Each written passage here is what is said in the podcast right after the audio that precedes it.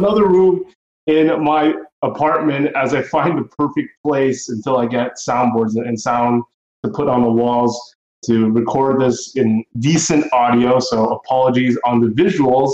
Welcome to the show. You can check us out on magic.facefacegames.com. And today is a very special episode. We got Andy, over reliable, but we finally got Brian Gottlieb back on the show. How's it going, my man? Sexiest man in magic. It's going fantastic, KYT. I, I should come on more often because I really need you to boost my self esteem. You know, I might be feeling a little bit down about myself. KYT will always bring me back up. And I appreciate you bringing in, me into your bedroom. I didn't know it was going to be this kind of intimate setting. I'm really excited right now. Also excited to have Eduardo uh, Saj. Oh, man. I'm butchering his name live. Sajgalik on the show. Uh, can't wait to have him on the show. And um, yeah, I, I, the only comment I have, Brian, is like one of your profile pictures, your SCG profile picture is like too old. I, I know it's not sexy enough. It doesn't reflect your, your current level of sexiness. KYT, I'm, I'm not getting sexier. I promise you, it doesn't work that way. as, as I become older and older, I, it's not going to get better. I think we should cling to the past, and that's that's as good as it's going to get. Yeah, there's been a lot of good. Um, there's been some big tournaments uh, this past weekend. There's there's a wave of RPTQs around the world. Some happen in Montreal, and Andy's prepping for his upcoming in Toronto. But it's uh, we got to start the show with where have you been, uh, Brian? Like you last we talked. Uh, I, I, don't think you had moved yet, and I just want you to give our first strike listeners an update on, on, on to where you're at, and yeah, everything that's happened since. Sure. So I left the East Coast of the States and I'm now on the West Coast. I live up in Seattle. I uh, basically moved as far away from my old place as you possibly could. I, I drove like the 3,000 miles and it took five days. So very, very far away. That's why you see a, a new backdrop behind me now, new room. Um, and beyond that, I stopped practicing law, at least for the time being. And I'm just making content all the time. I'm talking about magic uh, over on the Game Podcast, which I know a lot of your listeners also tune into. Uh, I just launched a new podcast, which I'm super excited about. It's called Head Games, and it's still part of the Game Podcast family, but we're focusing more on the psychological aspects of gaming. And also not only focused on Magic the Gathering. We try very hard not to be Magic specific, even though that's you know where a lot of my background lies and where my co-host Jonathan Carter's background also lies. But we've also competed in other things. You know, I've played poker and going back a ways now, but I competed in sports at a decent level. So we we talk a lot about just performance, preparation, uh, just getting your head in the right place for all kinds of competition. And it's exciting to be able to branch out a little bit into a new space. We have a lot of like strange listeners, like my parents listen every week, where they certainly do not listen to any of my magic podcasts. And our editor, uh, Connor O'Donnell, I know his father is a big fan. So we're really hot with parents right now. For whatever reason, we've cornered that market. Um, but it's cool to be able to attract a, a new set of listeners and people who otherwise wouldn't get to hear um, you know, what I've been up to. It, it's nice that I'm having a lot of old friends who I haven't talked to in a while being like, oh, I listened to your podcast. It was really great. Um, so it's been an awesome experience and also writing for Star City Games right now. So you can always read my, my content over there. And yeah, just really kind of diving in pretty hard to all forms of content creation. Maybe a little video coming soon. I don't know. All, I, a little bit of streaming. Still don't like streaming all that much, but a little bit of streaming here or there. Uh, but I think maybe some produced video might be something I'm getting into sometime soon as well. So a lot of stuff going on. I I can't help but feel a sense of validation that I was right about you, Brian. Uh, that no, I, I, saw the talent from day one, and it just needed a, a platform like SCG for for for you to flourish. Like honestly, I don't know if you did anything specific because the, the game podcast was already known by a lot of spikes, but it really uh, when you got on, and I'm being totally honest, it's then when it really decided to flourish. You pushed Jerry to do more, or was it because like what I've also noticed is that you're one of the most active people um, on Discord when it comes to interacting with the listeners. Do you think it's that because there is something that you've done um, that has took it to a next level. I can feel it. It's not just um, I'm not just saying it. I, I think it's a combination of a bunch of things. It's the fact that Jerry and I gel really well together. We genuinely like talking with each other. We have a good time doing the podcast. And not to say that he didn't have that relationship with the prior co-hosts, but I, I think it's it's strong with us. We get along really well. And uh, I think that's had a large impact. Like you said, I tried to be very community focused and always engaged. And, you know, when I was around the First Strike Nation more, I think people saw that. I, I really like helping people out. I like talking to people who are taking the time to listen to my content. It truly means a lot to me that people take the time to listen to what I'm talking about. Um, and, and I think also one of the things that's interesting about Jerry is that he is considerate of other people's time and attention span almost to a fault. Like he feels guilty telling you what he's working on and what he's doing because he's so selfless and like interested in what's going on with your life that he won't tell you about his project. And that extends to the podcast somewhat. He doesn't want to spam people's feeds with advertisements. He doesn't want to, you know, he doesn't want to be in your face about it. He lets you find his content if you like it. He's very happy for that. You get whatever amount of time he has to share with you, he'll share it with you. But he's not going to force you to listen to his content. Whereas I can be a little bit more in your face, like, hey, listen to this. This new thing's coming out. This is great. Let me know what you think. It's it's just a different, a different like uh, a, a different style. I mean, we're, we're both respectful of people's times, but he does it to a very very dramatic extent. He really doesn't want to take up any more space than he has to. Whereas you can tell I never shut up, so it, it's very difficult uh, to get me not to talk about what I'm working on right now going going back to the the head game podcast um, with your co-host and everything. I don't know, Brian, if you, you played the game long enough where there was a lot of online content, uh, books being published because the game was booming because of Chris Moneymaker and stuff like that. Did you get to the point where at some point the mental game and, and psychologists were, were trying to make their names in the space and there were even books like the, the mental game of magic, the mental game of magic 2 and stuff like that. I work with a gentleman by the name of Jonathan Carter who has made no content in this space. He hasn't produced anything before, but what he has done is he's done a lot of performance psych work, a ton. He he works with the U.S. Army. He's worked with some top esports competitors, be it in League of Legends or Overwatch, or he's worked with some Smash people. Just all the top esports. He's had a hand in helping them improve their mental game, their psychological processes. He's he's been in it for years now, extremely experienced, but he had never done anything in this space prior to the podcast. And the way we found him was that he was a patron of the game podcast. He had just like started playing competitive magic again and was participating in our Discord. And over the course of being in the Discord and talking a bunch, we got to know his background. And Jerry and I both had this kind of like aha moment where I think it, it was the same day where we both like approached each other with this, where this guy seems like he really knows his stuff. And I think he would offer uh, a lot to our listeners if we gave him a platform. And Jerry agreed. I agreed. Whoever brought it first, I don't remember. But I finally got the chance to meet him at a tournament. Loved his personality, got along with him right away, and was like, yeah, we have to go forward with this. So, kind of the way you feel good about finding me, I feel good about finding him because he's really good at what he does and he, he's really bright and he's just a good podcaster. We've done, we've recorded three episodes now. We're going to record our fourth very soon. He gets it. He's improving rapidly. He's only going to get better and better. Um, and I think the first episodes were good, to be honest with you. I think we came out of the gate very strong. So it, it's it's awesome to see him really take to it uh, very quickly. I think a lot of it had to do with my mistake was when I first read the other guy, was one of like the first guy who had like a degree in psychology and stuff like that. And when he came, Jonathan came out, was just like I just mentally associated. It must be this guy. Like who else is doing it in this space? And uh, I guess it was a coincidence that these are coming in there. But but Brian, back to my earlier question, were you part of that, like the poker stuff? Were you aware of some of the people that were coming into the game and bringing that psychology as, as an aspect of poker to attack?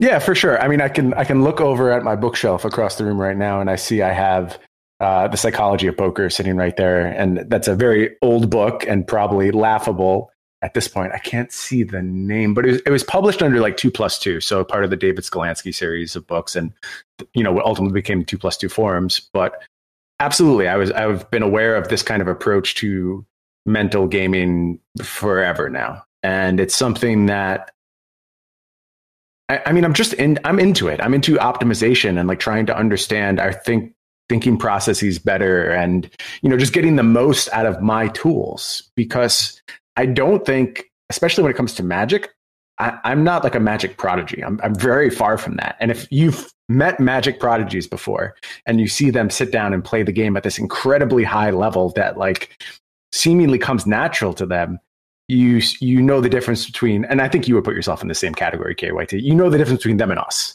Like they just do things on a totally different level that's not where we're at. So i need to train i need to think i need to learn and all of these things are improved by better processes and and understanding how our brain works and that's why i've always had such an interest in it. Same man it's like to bring it into the mtg world where, where a lot of people are not exposed to that a lot of content and I'm excited. And like you, you and Jerry said on the game podcast, there's there's probably you were thinking about doing it bi-weekly, but there's probably likely enough to get you going and, and excited about to talk every week, uh, especially with, with with an expert in the field. Yeah, maybe when we get like 40 episodes in, we'll be like, uh oh, we should have slowed down a little bit. But uh, I'm telling you, we have a, a stack of episodes to do and, and tons of stuff to talk about and all these new formats we want to try out. There's going to be awesome stuff coming out as the weeks go on. And I'm, I'm not worried about having enough content at all. We have plenty to talk about. And, and Jonathan is so just good at what he does and cares so much about his profession too. Like he's one of those people who's really invested in what he does and really believes in his mission and that just leads to infinite topics. And at times it's just like i just want to shut up and hear him talk you know? It, it, he has so much to offer. I feel like i'm benefiting the tremendous amount by participating in this cast so. We, I'm, I'm looking forward to, to hearing more of, of what you, you end up doing with jerry and with jonathan as well. Um, so let's, let's get that down to standard.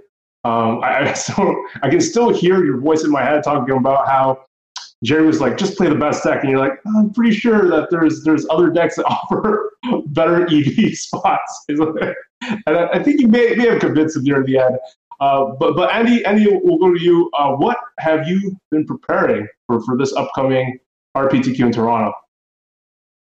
Um, I have played every single tier one to two deck in preparation, trying to see if, if there's anything I like, or at least just trying to figure out the decks enough to the point where I figure out like what is going to be good against them and what's go what they're going to naturally be good against, and how I could possibly position myself to to beat the best deck, or whether or not I just have to play the best deck in perhaps a way to tune to beat the mirror, while also still having game against other stuff. So l- lately, I've been I I have a, a, a horrible love affair with Teferi. It's one of my favorite cards that I've ever played with. It just feels backbreaking whenever you win with it. So I think I've spent more time than I should have preparing with every possible Teferi deck known to man. Like I've played blue, white, red. I've played Esper. I've played tons of Bant Fog. I, have I've tried it all in an attempt to to kind of figure out if I can play Teferi at the RPTQ and not be upset with myself. But what time and time keeps happening is that I'll i I'll either lose to like Chandra or I'll lose to Glint-Sleeve Siphoner when when my answers don't line up quite right, and then I just it, it, frustrates me to the point where I'm not sure what to play, and then I'm like, all right, I'll play these decks, and then maybe because I'm so built with frustration, I lose with them all. I've lost with everything everything imaginable I've lost with. But I think the the, the front runners are to play Bant Fog, uh, just black red, and uh, maybe blue white. Those are and actually blue black controls is up there, but I likely won't play it. But those the, those three are, are the big three for me right now, and I'm still just trying to figure figure out some other things to see if I can decide which one I like or whether I'm just going to play a deck and, and hate it while I do it. Brian, can Brian offer some insight to, to help you narrow your choice down? Well, I, I think I feel a lot like Andy does, where I mean, Teferi is just such an absurd, absurd magic card. And the decks surrounding Teferi are very, very good. They're like right there. And in fact, I played uh, an LCQ for the RPTQ here. I haven't been PPTQing. I'm just over the system. Like I'm not participating anymore. But Mox Boarding House, which is like five minutes down the road from me and is a tremendous, tremendous store that I really like playing at had the LCQ for the Seattle RPTQ. So I was happy to go play that. And I lost in the top eight. I played blue white control, uh, Jonathan Rosum's list, card for card. I just trusted him. He's played the deck a ton. I, I think he understands where things are at right now. Um, and I lost in the top eight. The deck felt good. I felt like I had game against everyone. I never felt like I was out of any games. There's there's tools there. But it, it doesn't feel like the best deck. And I played Turbo Fog at GPLA, and I would say the exact same thing. I mean, I made some mistakes at that GP, and if you read my article, you you know what I did wrong. So I certainly hindered myself there. But I, I think that the Teferi decks are very clearly sitting in tier 1.5 now. And I think you can win with them. I think if you've played a ton of games and are comfortable with them, and have played no games with red black or blue black and don't want to jump ship this late in the game, I get that. That's a defensible choice. You're not throwing away your tournament by playing the Teferi decks. But I do think that the red based aggro decks and blue black are probably overall better choices, and, and they comprise tier one right now. So it's a question of what suits you, what suits your playstyle, what suits your time, what suits your practice, all that stuff, and you'll have to make that decision. But uh, yeah, I, I, kind of an open standard in, in some sense. Like there is a clear tier one, but there are other viable options as well. And if you have, you know, clever sideboard plans or even just well thought out, uh, flexible sideboard plans, you can get a lot of equity by choosing a tier 1.5 choice as well. Yeah, it, it keeps feeling like Teferi is like a 12 out of 10 card in a 8 out of 10 deck, and I get caught trapped by how how insane Teferi is. That's how I. That's basically how I feel every time I lose with those decks. Is that like disallow sucks. That card is awful, and Teferi is insane. But like so many of the cards that go around it are bad and situational. The thing is, when it's running on all cylinders, it's unbeatable. But yeah, disallow sucks, and, and the two mana counter spells are variable. They're either insane or the wrong card. So it's it's got a lot of uh, you know, you need a lot to go right to succeed with those decks. Andy, you feeling does it narrow your choice a little? Does it give you a bit of a sense? Like it, it's probably making me like. So I've played a ton of blue black mid range, but I, I don't know what it is in this format that's leading me to feel like this, but I don't like it as much as I used to. Maybe it's. I, I think a lot of it came down to when uh, people were proposing different sideboard plans than me, and I just started to trust them because I thought, okay, these people are, are likely better than me, or at least know the deck better than me. I'll trust their sideboard plans, and I started to lose a lot more.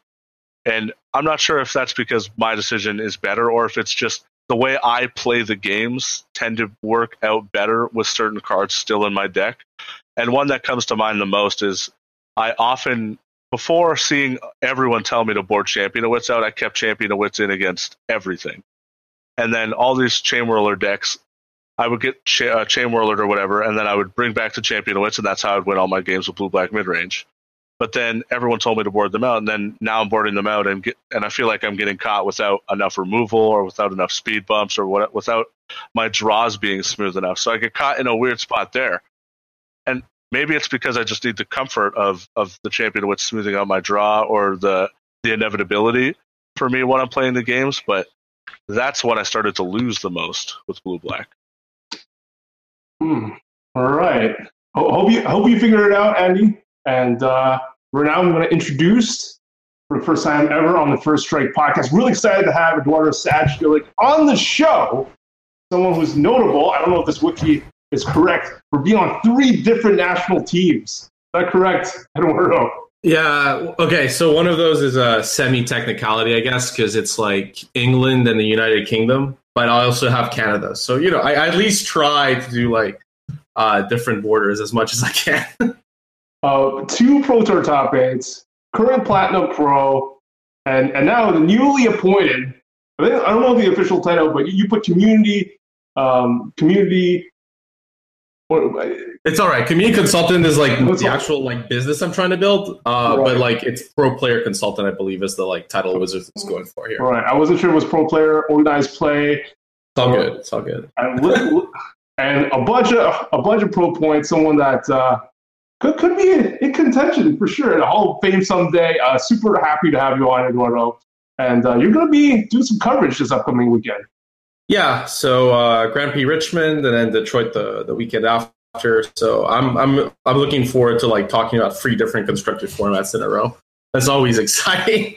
Uh, yeah, start with legacy, standard, and then go move on to modern. It goes really fast.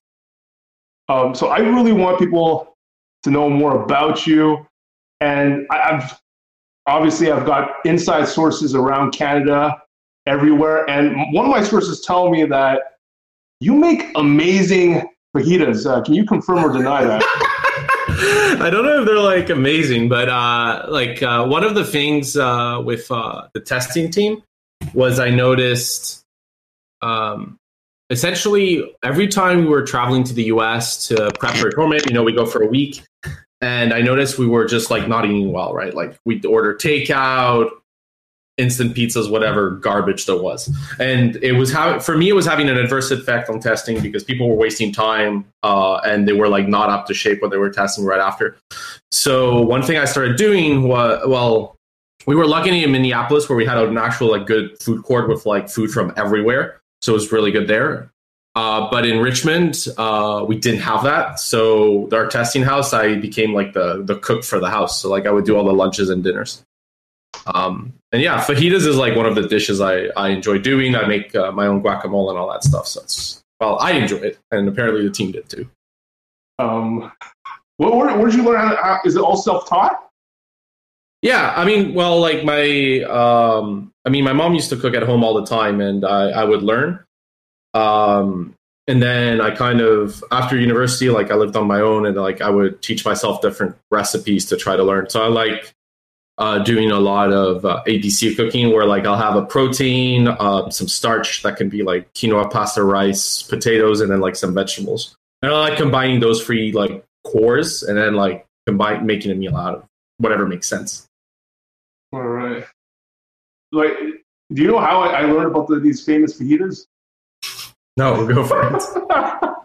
I, have got some sources. I've got some sources. Um, um, uh, shout out to Emily. Shout out to Emily.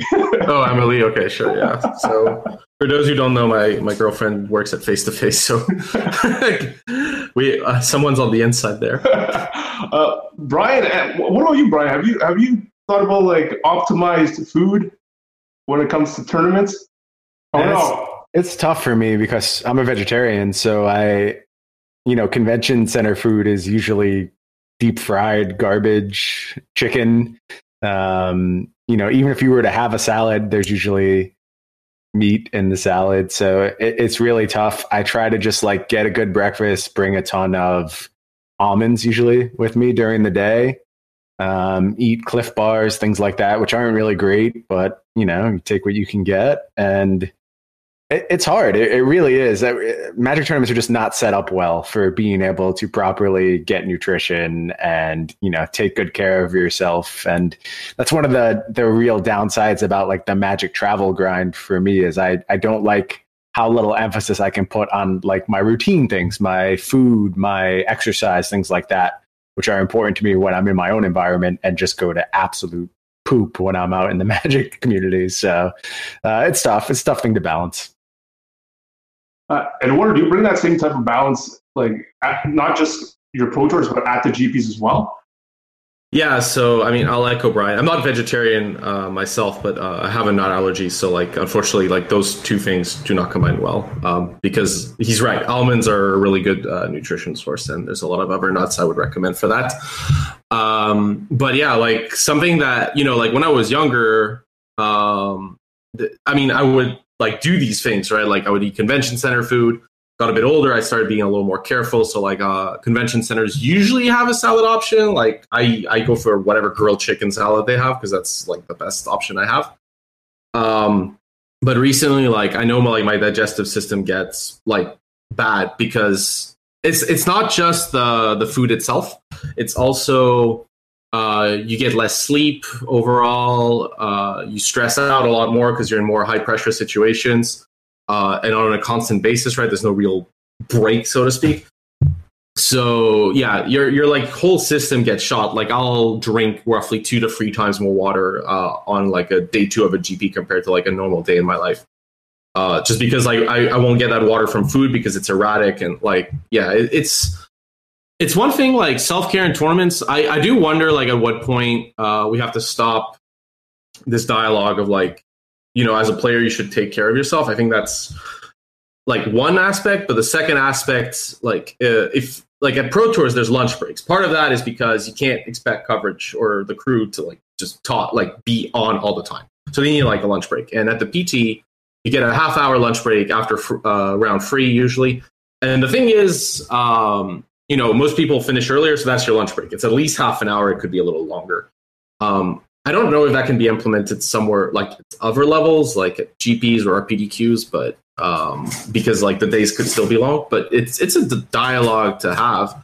This you know this dialogue of we shouldn't necessarily force this harm on bodies, not because some people just don't have the stamina and that rebutes people from participating and partaking in tournaments because they're to- they can see that they have to like go all the way and some people may want a more relaxed experience. Uh, and i think that's why we're seeing like so many of the side event packages picking up. It's because you're like oh well i can play three hours take a break play three hours later like at my leisure. And i think that's just a way healthier approach than like the main event at a grand prix. Like the main event at grand prix is just nuts. Like you play from nine to six no breaks and then after you have the whole evening it just feels very weird for me. I agree with that. I agree with that. Andy, you, you bring a balanced breakfast to all your tournaments? that, that was more of a half joke of I eat breakfast and then I don't eat until I leave the tournament hall because I get like stressed out of the thought of leaving a tournament hall and then I get stressed out at the thought of paying fourteen dollars for a, a crappy hamburger. So I actually just typically just eat and then I wait. But I've actually played a PTQs back in the day with lunch breaks in them. Oh, yeah, yeah. I think I've played some old style PTQs that, that had a small lunch break in, in the middle in Montreal, right? Like there, yeah, there some, in Montreal. There were some, but uh, those don't exist anymore.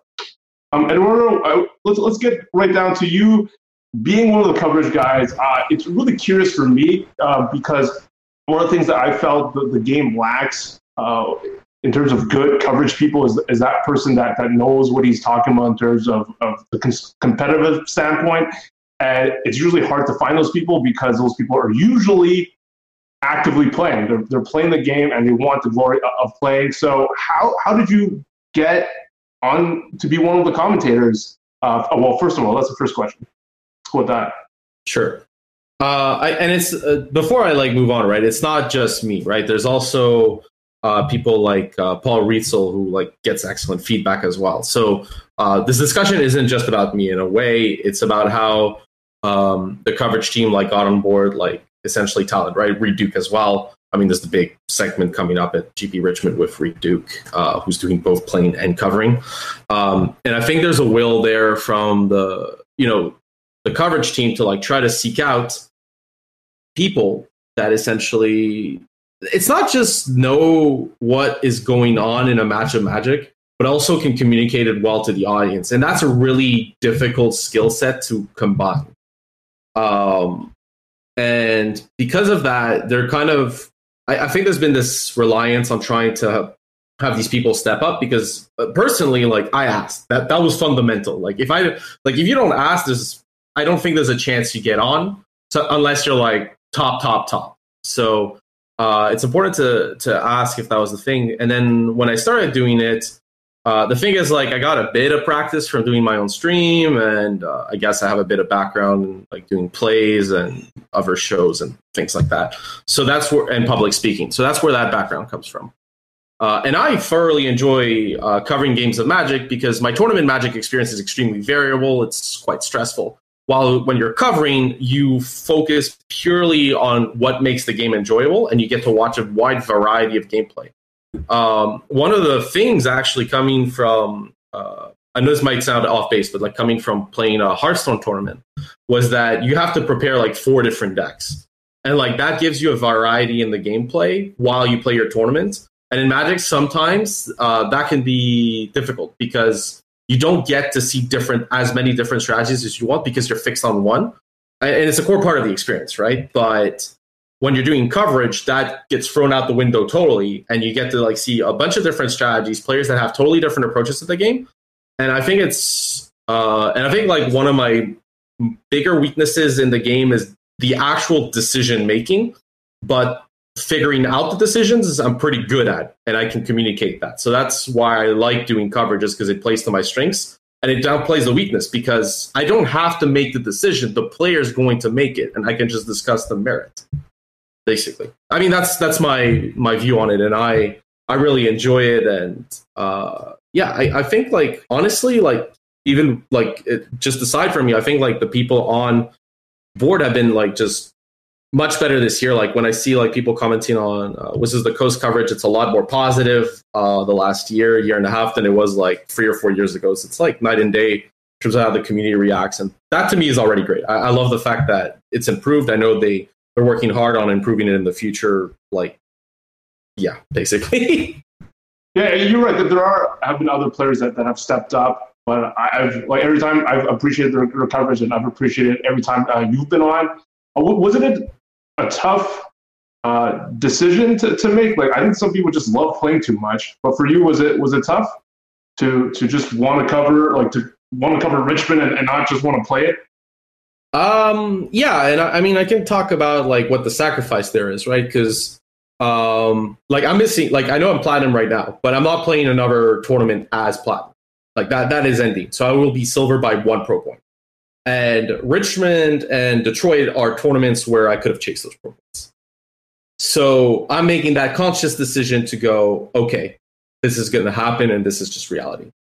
That said, um, I'm still going to pursue pure magic. So because of the cycle system, I'm going to probably I'm like 80 to 90 percent on this. I haven't booked the flight, but it would be like there's like a weird flight I can do like Warsaw, uh, Tokyo for Shizuoka, and then back to Liverpool, which is like I think 1500 Canadian plus like whatever the travel is, and like that would be like a fun travel, and that does free GPs plus two in North America. So as long as I can export two of those five GPs I do or do something at the Pro Tour, that would get me gold for because I got the team series invite for Pro Tour Atlanta. Then I would get like gold for two more cycles, and then I would get like an invite. I'm sure like I carry that on. So um yeah, we're finally seeing the benefits of the cycle system as well. Cause like for a year we got like all the drawbacks, and like now it's finally shifting to a point where you can get the advantages. And I was lucky because I hit platinum to start off.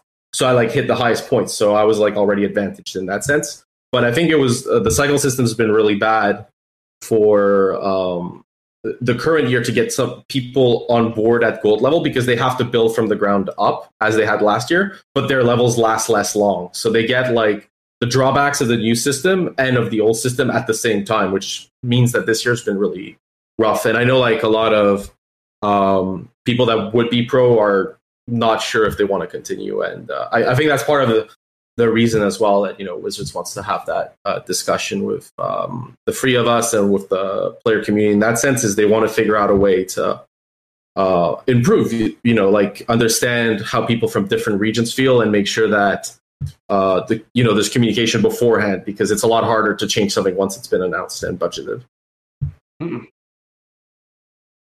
Brian, I, I imagine at, at, your stage as well, you, you would jump jump on board with commentating if given the opportunity. Yeah, play. I mean, if if given the opportunity, I think I would probably do it. Um, I I feel similarly about my skill set to Eduardo. Um, the actual in the moment decision making, I can waver sometimes, but I'm really good at analyzing why you reach those decision trees and you know optimal outcomes potential outcomes. I do think it's something that probably suits me. And also i don't play that much magic now so i don't have the same kind of you know pressure on me as far as maintaining a pro club or my my magic experience is mostly magic online at this point. The uh the the pro players club does not offer me anything at this point. Um i i love magic. I love pro tours. I love playing. The grind and trying to eke out um, meager living doesn't make a lot of sense to me. I i do better making content and i think a lot of people feel similarly and had their lifestyles not already been shaped around the grind and the attendance at every pro tour and going to a bunch of GPs, they might be in the same boat as I am. Um, cause there's, there's issues with with pro magic right now. And you know that's why i'm really excited to see them engage people like eduardo to have a chance to work on these issues. And if things change maybe my position will change as well. But just as it stands now there's not a lot of incentive for me to pursue uh, a players club level right um i was well we're, we're gonna go go around to that while i have brian on uh, if you can stay on for, for the rest of the show i just want to jump straight in uh, before we get into the Pro Tour consulting more, the, the whole Hall of Fame. Tomorrow's the deadline. Eduardo has already submitted his his uh, his ballot in alphabetical order. What a nice man! And even got a got a thanks as a reply for doing so. So, um, and, I want to shout out Eduardo here because his his um, his research has impacted who, who I'm, I'm going to put on my ballot as well. And according to his Twitter, the email he sent had Ikeda, Tsuyoshi Ikeda, Seth Manfield, Brad Nelson, Chris Pikula, and Lee Shi Tian. And uh, Pikula is actually someone I'm also, outside of reading, I had to ask Brian, I had to ask some of my older generation people that I really regard, um, BDM and Mike Flores. Um, and what, what, convinced you? Because, of course, he's the, he's the one that somehow if you don't vote for him, you got a bunch of people. Why? Or your ballot is crap. You know, you shouldn't be allowed. Like it doesn't matter because you don't have Chris Pikula. But you came around. You came around. You wanted some some concrete thing that he did. Like what what did he actually do outside of like hey being against uh, cheating? So really uh, interested in, in what really swayed you ultimately. Right, sure, and uh, I'm, I'm, more happy to talk specifically, I guess, about Pikula because because for me, uh, Lee and Seth are like world class players that deserve to be in the Hall of Fame, as far as I'm concerned. Uh, and Ikeda and Brad are people that I support this year in that sense. Pikula is a different case, uh, and one thing you have to understand, and and this is kind of this is going to be a little longer, but like the setup is, I'm coming from outside, uh, and I see everybody like everybody, unfortunately, a large or at least a very vocal portion of Pikula's supporters are unfortunately that they're extremely vocal. They're very uh, they're unwavering, and they just say you have to vote for Pikula, or I don't know, cats are going to die, something horrible. Um, and that rebukes me automatically, and I think it uh, stops a lot of people uh, because it's very zealous. Um, and I come from a culture where my my parents you know are immigrants in that sense. And they fled like my grandparents fled the red army. My mom was under franco in spain. Uh, they went to latin america where a bunch of other stuff went down. And like the thing is like my family is more than tired of like uh, that situation. Like vote for this person. Like where I, I mean where i come from like vote for this person is super dangerous. Like it's seen as like an error like to to take a stance like that without trying to justify without trying to research so like that was like ingrained. So at the same time, the thing is, I talked like I I had a chance to talk a, bit, a little bit with Chris, and he's somebody who's very mild mannered, right? Like the the supporters are one thing, but Chris shouldn't be punished because his supporters are overzealous. I think that's that is wrong. Like fundamentally, you shouldn't punish someone for the actions of somebody that somebody else is taking in their name. So I took the time and I was like, I have the same concern that a lot of people have, which is what did he actually do? Because I just hear he like went against Jesus. And I mean that's cool, but like um, I have other stances, but that doesn't necessarily mean I should have a lifetime award achievement uh, in that lifetime award in that sense that the Hall of Fame is. So I looked it up and I, I just asked the question publicly, like, can somebody concretely tell me? And I got a lot of great responses. I got people that obviously tell me I should vote for him or whatever, but again, ignore those people. But I had a few replies. um, about specific things that uh, Pikula had done. Like, for example, his team had, him and his team had specifically talked to judges and gotten people disqualified for cheating at different tournaments. Like, they actively went out and located and got rid of cheaters. Uh, he was one of the people behind the limited deck registration sheet, as far as I could tell. Um, you know, and they fundamentally changed the culture. They they they they shifted the needle in that sense because they were outspoken. Like like we're talking like the way to think about this is like they were protesters against a broken system with corruption. So like like the protest, the act of protesting was already in and of itself like very powerful. Um, and they were actually protesting. Like at, as far as I could tell, at tournaments they were like screaming, like "Take them down! Take these people down! This can't stand anymore." But I think the thing that cemented it for me was that Chris, I somebody linked me to a very very old internet post, like 1997, um, and there was a very young Pikula that posted there, and it was very aggro, like very outspoken, but combined with the rest of the stories I got, plus seeing the stance that uh, had taken there in 1997, I could tell that the stance and attitude that Pikula had, plus the actions I had heard, corresponded to the same person. Like I could conceive why the, how this person in 1997 became that person down the line in 98 to 2001, 2002 that helped clean up the game immensely. Um, and then that's what convinced me. It was the fact that I got that he led he wasn't just the only leader but he led a group of people to protest this like actively protest at tournaments. Like that like it, it, it's inconceivable today because it doesn't make sense right? Like like i started in 2002 i haven't seen anything akin to a protest at a tournament. Like it, it just hasn't happened. Nobody's been like people have been annoyed but nobody's been like out in arms like take this person down. It, it just doesn't make sense. And then when i think about it i'm like what like I never would have joined the game if that was how it was. Like it would not have interested me. Like what's the point? And I think that's like why I fundamentally voted for him is I, I realized the process, but the process was super important because his results, while good, um, they're not like the same caliber as other people uh, in the Hall of Fame. And for a player, results just super important. Uh, and, and, that's reality. That's why a lot of pro players don't vote for Pikulas because um, it's not that they're like against integrity or something. It's because uh, they feel like the the results that Pikula has exhibited are just below the threshold of what you require. But in my view, um, a lot of the pro players in the Hall of Fame or that we have today would not be in the game if it wasn't for his actions, and that's why I ultimately ended up voting for him was because I got to see the process. Eduardo, would it be fair to say that uh, I don't know about you though, but would you have voted for him if his results were poorer than they are currently? Okay, so he has three pro tour top eights, and I believe uh, I might be wrong on his median. Was it something like fifty five? It was really high. No, it wasn't that high. Median fifty. Uh, like his free year median, I think was fifty five. But that was like when pro tours were newer.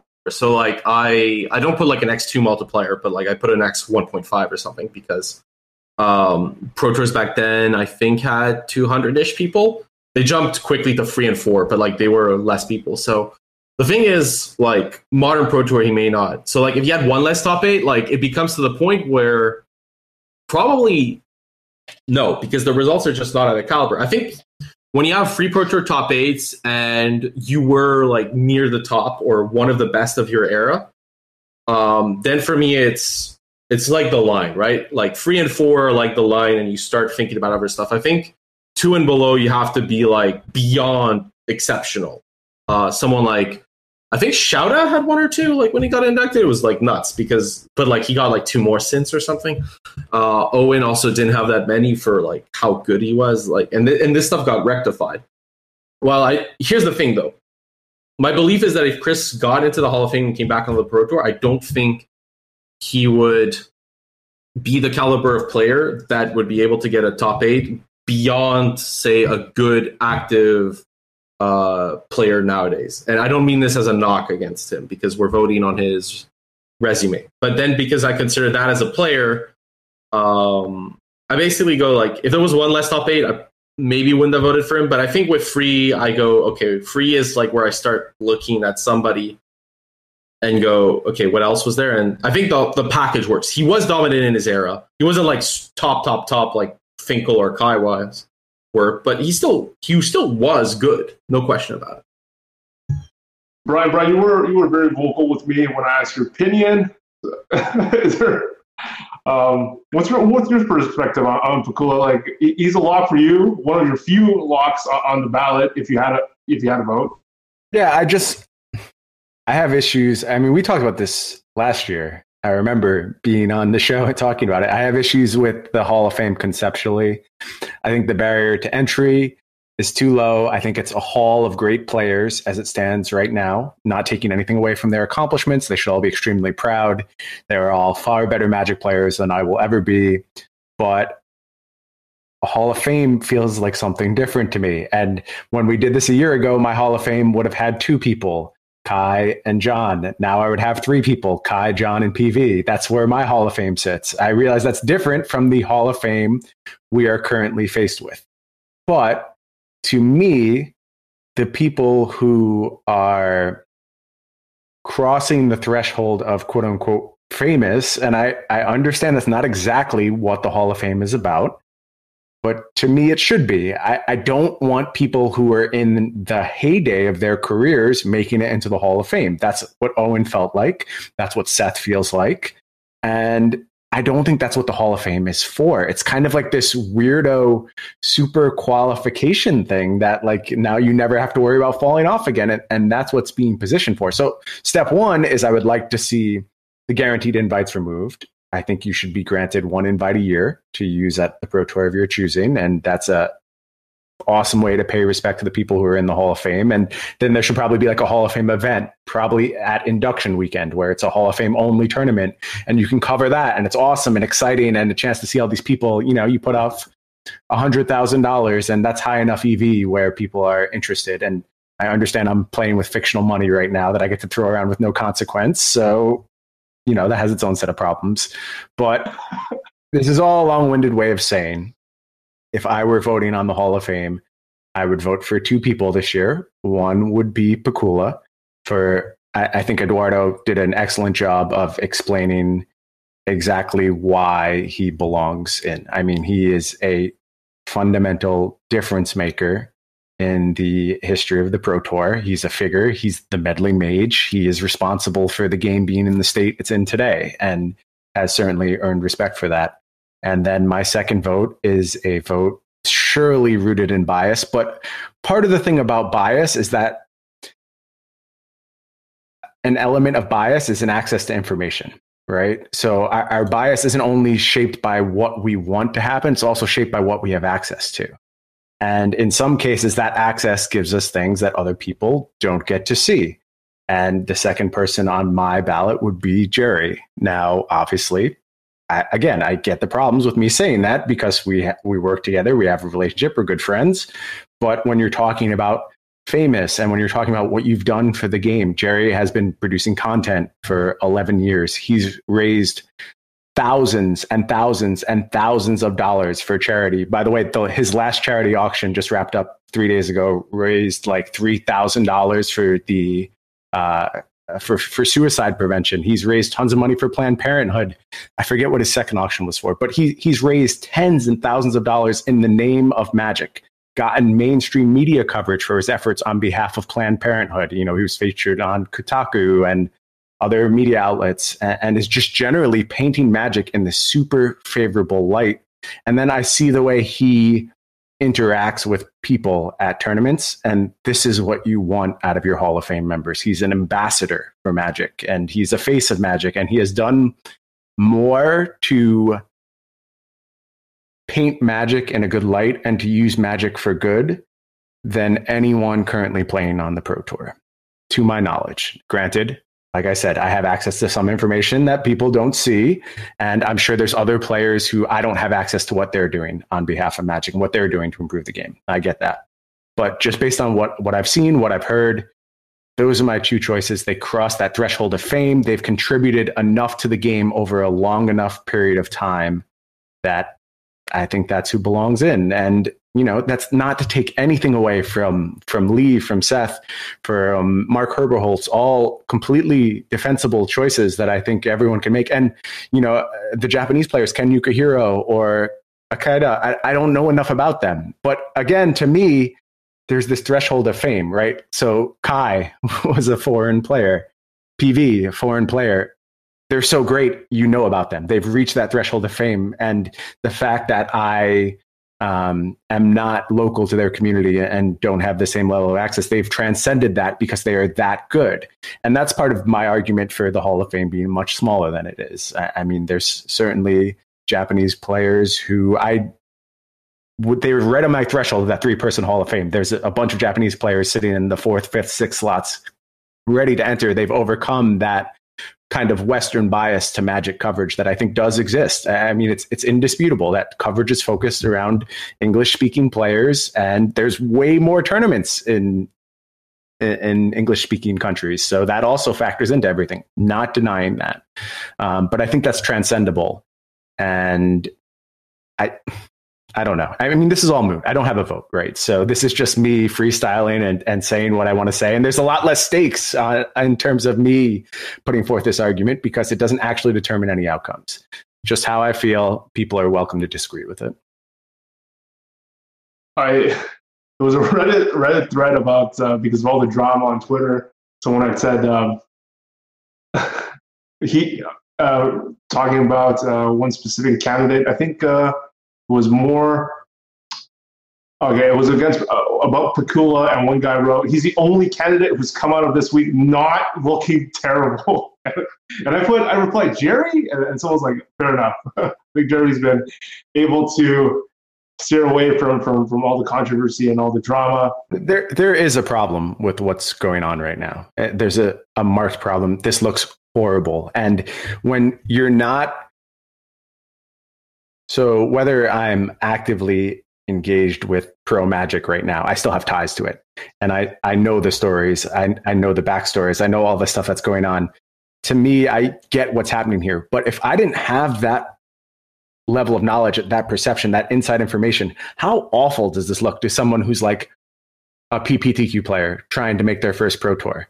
I mean, think of the impression they're getting from this whole situation. And and this isn't saying anyone's take is wrong or there's not merit into trying to clean up the game, but just the the vitriol and the general tone and the approach to how things have been done this season have been dangerous.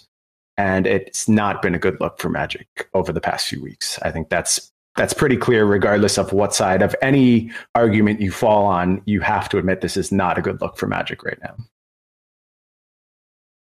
And what you fully wholeheartedly agree.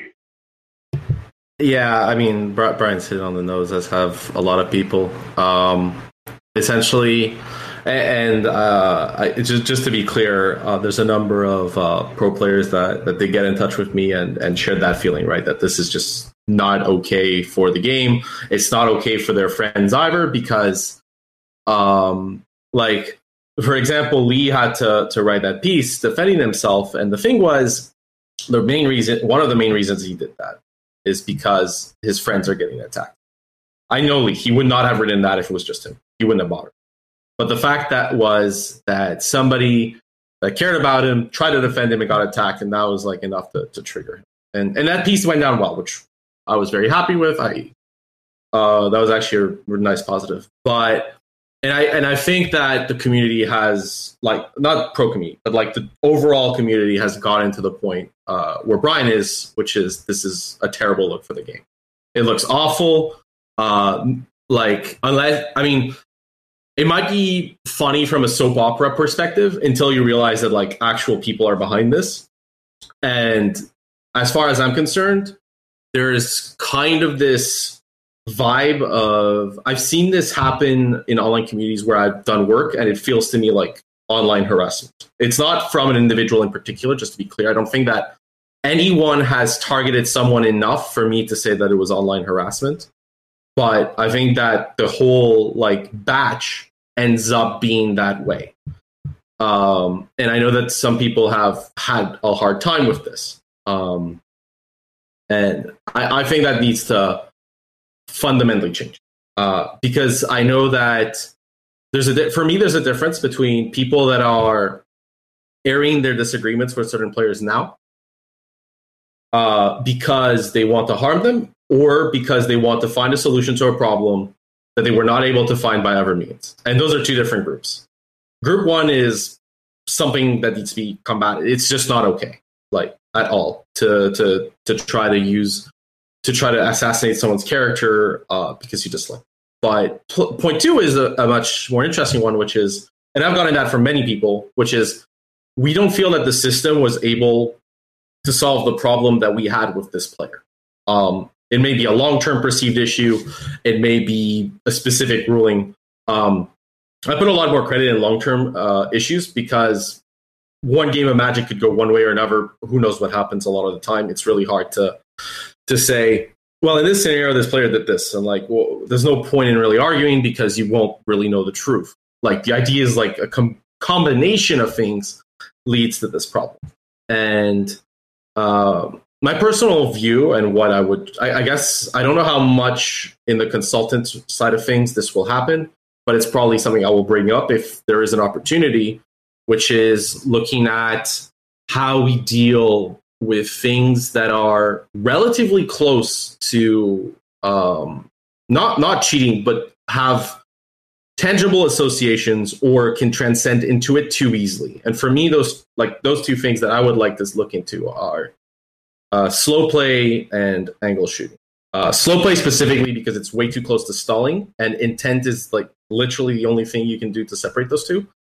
So I want to see how I want to recheck how we deal with slow play and ask that question, and ask how can we involve the conversation around slow play around for someone that is egregiously slow over a number of matches. Like how do you look into that?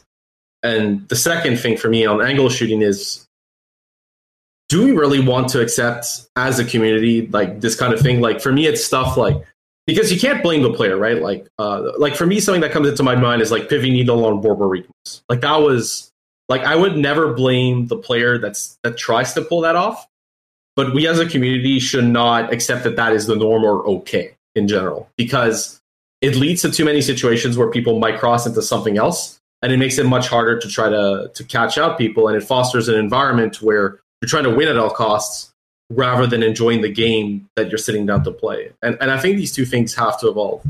Um, and it's because I'm also a big believer. If a system is broken, you shouldn't just try to short term solution your way around it. Uh, you should try to fix the root problem and cause because that's the only way that's that that problem stops working. And right now, for example, there's too much incentive to sort of air this dirty laundry during Hall of Fame season because it's the same as if you were looking for sort of justice or um, something to happen here. So, like the people that wanted for not good reasons, but like reasons that are personal to them and important to them and they value, and for bad reasons, you know, try to assassinate someone's character. Like the strategy is the same, so you can't tell one from the other, and, it, and you can't discredit people. And it, our goal isn't to discredit people, but it's to protect the people that are being targeted by stories that honestly like are probably in a lot of cases just not true unfortunately some are and uh, because we can't separate truth from um, fiction like it creates an environment where you just distrust everyone and that's good for no one down the line man eduardo man it, just makes me happy happier uh, by, by, by the word that, that you're one of the chosen consultants um, you had uh, Andy. You want to jump in? I don't have too much interesting to say other than like I feel the same way. Like the first thing I was thinking when you started bringing up the Hall of Fame talk is like a bad look, and then everyone said this is a bad look, and that's exactly how I felt about it. Like when it all started, I was like, "Ooh, some juicy Twitter drama. This will be exciting." And then now I, I just legitimately get upset when I open Twitter and see all this, and I just close Twitter. I just I don't want to look at all this, all these players that I, uh, I, I love, like, and they are some of the reasons that I, I love to play this game. Is like these are the players you look up to. Just like getting in these really, really petty arguments and these petty things, and then they move the goalposts when like someone calls them out on them calling someone else out, and they change the narrative to be like, well, actually, this is what I really am worried about, and it's just it looks so bad, and it, I really can't wait for uh, the day after tomorrow when people hopefully stop talking about it. Um, on, on the topic of slow play, um, let me pull this up. Edward, you, you had commented, uh, you had tweeted back at this, so, so definitely want you on here to talk about it. Oh, yeah, here we go. So MTG underscore dash posted up a, nice little table of stats. And uh, in the picture, I don't, Brian, I don't know if you've seen this, he, he highlights in yellow uh, Gabriel Nassif um, with percentage of matches that timed out 4.3%, matches that timed out win percentage 93.8%. So he's won basically almost all of the games that go to timeout. But there's a lot of caveats, so so people jumping in quick conclusions should should go check the post because uh, the author of this post himself says like maybe it's because you know Gabe plays slow decks that, that generally win game one, and and of course if he's the better player, he's he's more likely to win that, especially if it's a deck that's better positioned to take down game one. So it does not necessarily mean that that he's a, a, stalling cheater. So there's a lot of caveats that that the author of this post goes into. So I would recommend checking that out. KYT, uh, does, does the author say where the data comes from? Because that that was the first thing that jumps to my mind. Where are they getting these numbers from? Uh, if if I can interject, I don't know necessarily where he might, but uh, MTG ELO project is usually like when like when I was looking at like say win rates for uh, Hall of Fame votes, that's where I went. Uh, the, the, I mean, the data is not 100 percent perfect on there, especially when I looked at EK, there were like 10 Pro Tours that mysteriously disappeared, which is a large number. I don't know what happened there but a lot of the data from 2000 plus is relatively accurate so you can just look on there. He just pulls the stats. It's, it's like I, I have been very impressed by the the work there actually. Like between i wish i remembered his name now. Please look him up. Um timid uh, sorry. Uh, I'll, I'll, look it up and mention.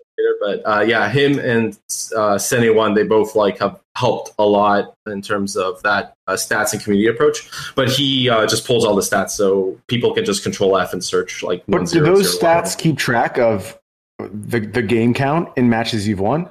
Yeah, yeah, like, because it has him winning 1-0.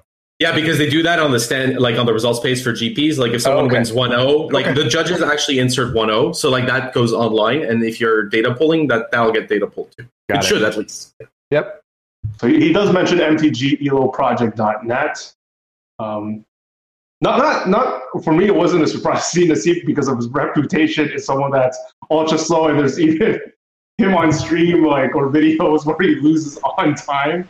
So he's notoriously slow. Uh, but but Eduardo, you you tweeted back and um, yeah, you mentioned that. You also mentioned just before uh, this question was was uh, this topic was you might look at uh, different aspects of slope and how, how to improve that. So what is this data? What did it tell you? All right. So, I mean, that data for me is not uh, that vitally. It's nice, but it's not that vitally interesting because the number of matches where this happens is statistically low. Like Nassif is a statistical, sorry, the the statistical anomaly where you get the highest amount of results and it's still low. So, uh, plus, Nassif notoriously likes playing control style decks. So, like, it makes sense. He plays slowly and he likes to play decks that take a long time. So, of course, that happens. Um, but the kind of, I think Nassif is a good example because there was something that came up in a, I, I can't remember what match, GP Nationals or Pro Tour match between Nassif and I think Pierre Dagen. I'm not 100% on the opponent but the the clock was winding down and they had like seven or ten minutes and Nassif mulligan down to four. Now the thing is, the Nassif is a notoriously slow player, but because he's mulliganing to four, there's an argument if he wasn't who he was that you could accuse that player of stalling, and that to me like is where all these problems come from. Is the fact is Nassif was not called out on stalling because he's a notoriously slow player. And and I think that's fair, right? Like he is actually just playing slowly. He happens to mulligan to four, but it looks super bad. Like as far as I'm concerned, like you could not be able to tell the difference between him trying like if he did, like that's horrible, but like there would be no way for you to tell. And I think that's where we need to be better at the slow play aspect. Like and I, I, don't want to form my mind too much about this, and everything you're hearing here is speculative at this point because maybe I can't change the needle on this. All, all I'm going to have is discussions and ask the question there and see how that system can be changed. It might be after like a couple of months. I my conclusion is okay. Well, we are where we are, and there's a reason for that. But one thing I wanted to figure out was if there's a way because for me if somebody is taking on average 65 70% of the clock in their matches compared to their opponents um, and and there's no rationale to like the format isn't like blistering fast and then they just decided to play the one complicated deck of the format. Um, question well this player is probably getting an advantage because they're just taking more time. Like if i play chess and i have a 35 minute clock and my opponent has a 20 minute one like i have an advantage. Like that's just a clear cut advantage but the assumption of slow play is that it's unintentional. And I believe that most of these players that are playing slowly are doing so unintentionally. They just like to think and they go multi levels deep. I know that Nassif goes really deep in his thought process. Uh, and there's a time and a place for that, but not every match in Magic is that time and place. And there's a question for me. Well, for example, a penalty for mark cards pattern when it's assumed to be innocent, like uh, I got one at the Pro Tour because after checking the sleeves with my judge at the start of the day, they rechecked and said that my sideboard was marked. Uh, PSA, shuffle your sideboard in between rounds. I forgot but that's advice I got given 15 years ago. And for that tournament, I was stressed out and forgot it. But uh, and I got uh, game loss because the idea is that they want to make sure that you couldn't have possibly gained any advantage with marked cards pattern. Um, and I think that that philosophy, I'm wondering as a discussion, should that philosophy extend to slow play? Should it be there that well if this player is taking 65 to 70% of their matches the thing is they're probably getting an advantage even if it's unintentional. So what's the penalty to make them realize that this is not acceptable? And maybe that answer is a game loss. You get to say to them well look because you've taken this much time you have unfair like you've been given an advantage. So we have to rectify the situation for the integrity of the tournament and that might be a game loss. It could be a game loss between rounds because you've observed this player for two rounds and you're like you played slowly both rounds consistently. Um, but I don't know what the answer is because your previous biases are going to come into play, right? Because you're like, well, this player's slow, and yeah, and I, I, there's way more into this topic. I think PV did an excellent job uh, framing the basis of the topic, where uh, a lot of players, like top players that are not like LSV or Shouta that play lightning fast all the time, uh, or Owen, will like be super fast on like the obvious stuff, like land, land, or elf will be like five seconds. But then like on a super complicated turn, they like they might go into the type. I know Mike Sigrist does this. I know I do this myself. Um, and I know that I'll never a lot of players do this, right? Like the situation's complicated, you want to take time. But what we're trying to, you know, and I play Storm in Legacy, right? Like there might be a turn where I take four minutes and then say go, which is awful. But I've like because I've tanked on literally what could my opponent have? What do I do? How do I like do I go for a draw spell? Like, how do I float my mana? Like, what am I trying to play around? But like that thought process carries over to future turns. It's not like it's deleted. So like my next turn should be fast, right? And how and and how do you do this is very difficult because you're asking then judge staff to go, well, I can't look at just a single turn. I have to look at a match, and that's why you have to look at the conversation for me overall. Is I think that playing slowly consistently is damaging the integrity of a tournament. But how do you actually check for that? And that's a very difficult question to answer. Uh, yeah, some people would, would, would argue that it's also really bad to show these uh, slow playing on stream, and uh, it's boring to watch some of these players. Brian, do you have any solutions that come to mind? play the game digitally. I mean, look, if there was a functional way to play Magic digitally, this conversation goes away and it, it's answered for us. Um, I was hoping Arena would be that. I don't feel that way currently. Maybe things will change over time. I'm still hopeful. Um, I don't know. Is that direction you want to take Magic? Uh, there's always going to be these gray areas as long as we're playing with physical cards because there's things you just can't you, you can't enforce the passing of priorities chess clock type situation. It doesn't work that way. So you need more judge staff or you need clearer policies or time limits like you know you can you can call for the you can call for clock in poker you know what i mean like you only have so long to make a decision you can only take for so long but that requires enforcement and again more judge staff. So so there's no clean solution to this. I I get the problems with it. I get the problems with habitually slow players, of which I probably would include myself in. I like Eduardo said, if I have a complicated turn, I will go into the tank for as long as it takes for me to figure out everything I want to figure out about that turn until I am asked to make a, a play, and then I will make my play. Now, that never changes regardless of the situation with the clock. I'm never altering how long I'm taking for a decision based on how much time is left in the round. But if I need the time and I can do so with only getting a, uh, you need to make a decision, okay, I'm willing to take that much time if I feel it necessary. Is that wrong? Well, I, I mean, over time, I am probably gaining an advantage by taking more time to make my decisions. That's not my purpose. My purpose is in making the optimal play. But there's no way to kind of take that away from me without more clearly defined rules. And it kind of stinks. Like it's it's not the ideal way to proceed with the game. So my cleanest solution is just a digital platform. I don't know that we'll ever see that. Um, and I think it takes away some of the charm of the game too. I mean, there's there's value in actually playing with your cards and sitting down with an iPad across from your opponent doesn't have the same type of feel to it, and that stinks. I, I, I like physical Magic cards; they're cool. So I don't know where this is going to end, um, but I agree that there there has to be some discussion of it, at least some kind of. I mean, especially when you talk about players who are like Nassif, like Seth is another person who people are concerned about his pace of play. They're at every pro tour. They're in the feature match area constantly. I mean, it's it's not like these players don't play the vast majority of their matches under the watchful eye of a judge. And despite that, they haven't accumulated enough slow play warnings for it to you know raised to a level of suspension or anything like that. They, there, there just hasn't been any consequence. So the assumption, and I think correctly so, is that they're still operate, operating within the rules, despite the fact that they are taking more clock than their opponents. And they're probably benefiting from it. Um, I don't know. I don't know how you fix that.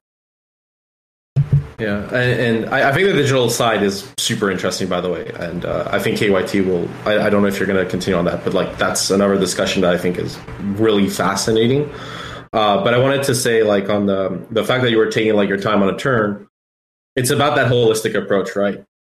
Because that's fundamentally the only way you can fix the problem, so to speak. Is it's not just one turn, because when you look at the situation from one turn, you you start realizing, well, a turn of magic, I could have seen this at any time. I don't necessarily have all the info. Like, how complicated is this actual turn, and how have they been playing the rest of the time?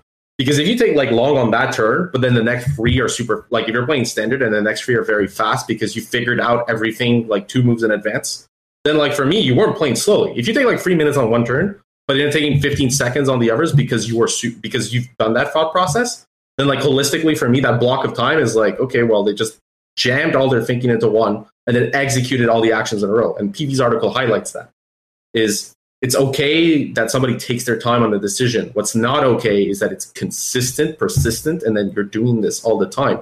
This, I mean, this is why we're not pile shuffling more than once. I at uh, Providence for the Grand Prix, I did not see people pile shuffle very often. It was actually a rarity now. The community has gone away from this. They realize that like it's just not something good for the game, uh, and I think there is a willingness to evolve. But it's a very difficult topic, and you're right. As long as you're not digital how do you actually solve the problem? And, and, I don't think the solution is to suspend, but it's to tell these people, well, you're gaining an advantage. So we have to say that you are, and you're not intentional. But because you have gained an advantage, we need to negate that. And you can't negate that with a warning. And um, I mean, I had a, I faced a friend in the final of UK Nationals in 2011, and he got a game loss for slow play in an untimed finals but it was merited. There's no question where was a real. It was just that the judge finally went, "This is too much. It needs this needs to stop now. You've played slowly all match. You need to get like an actual game loss."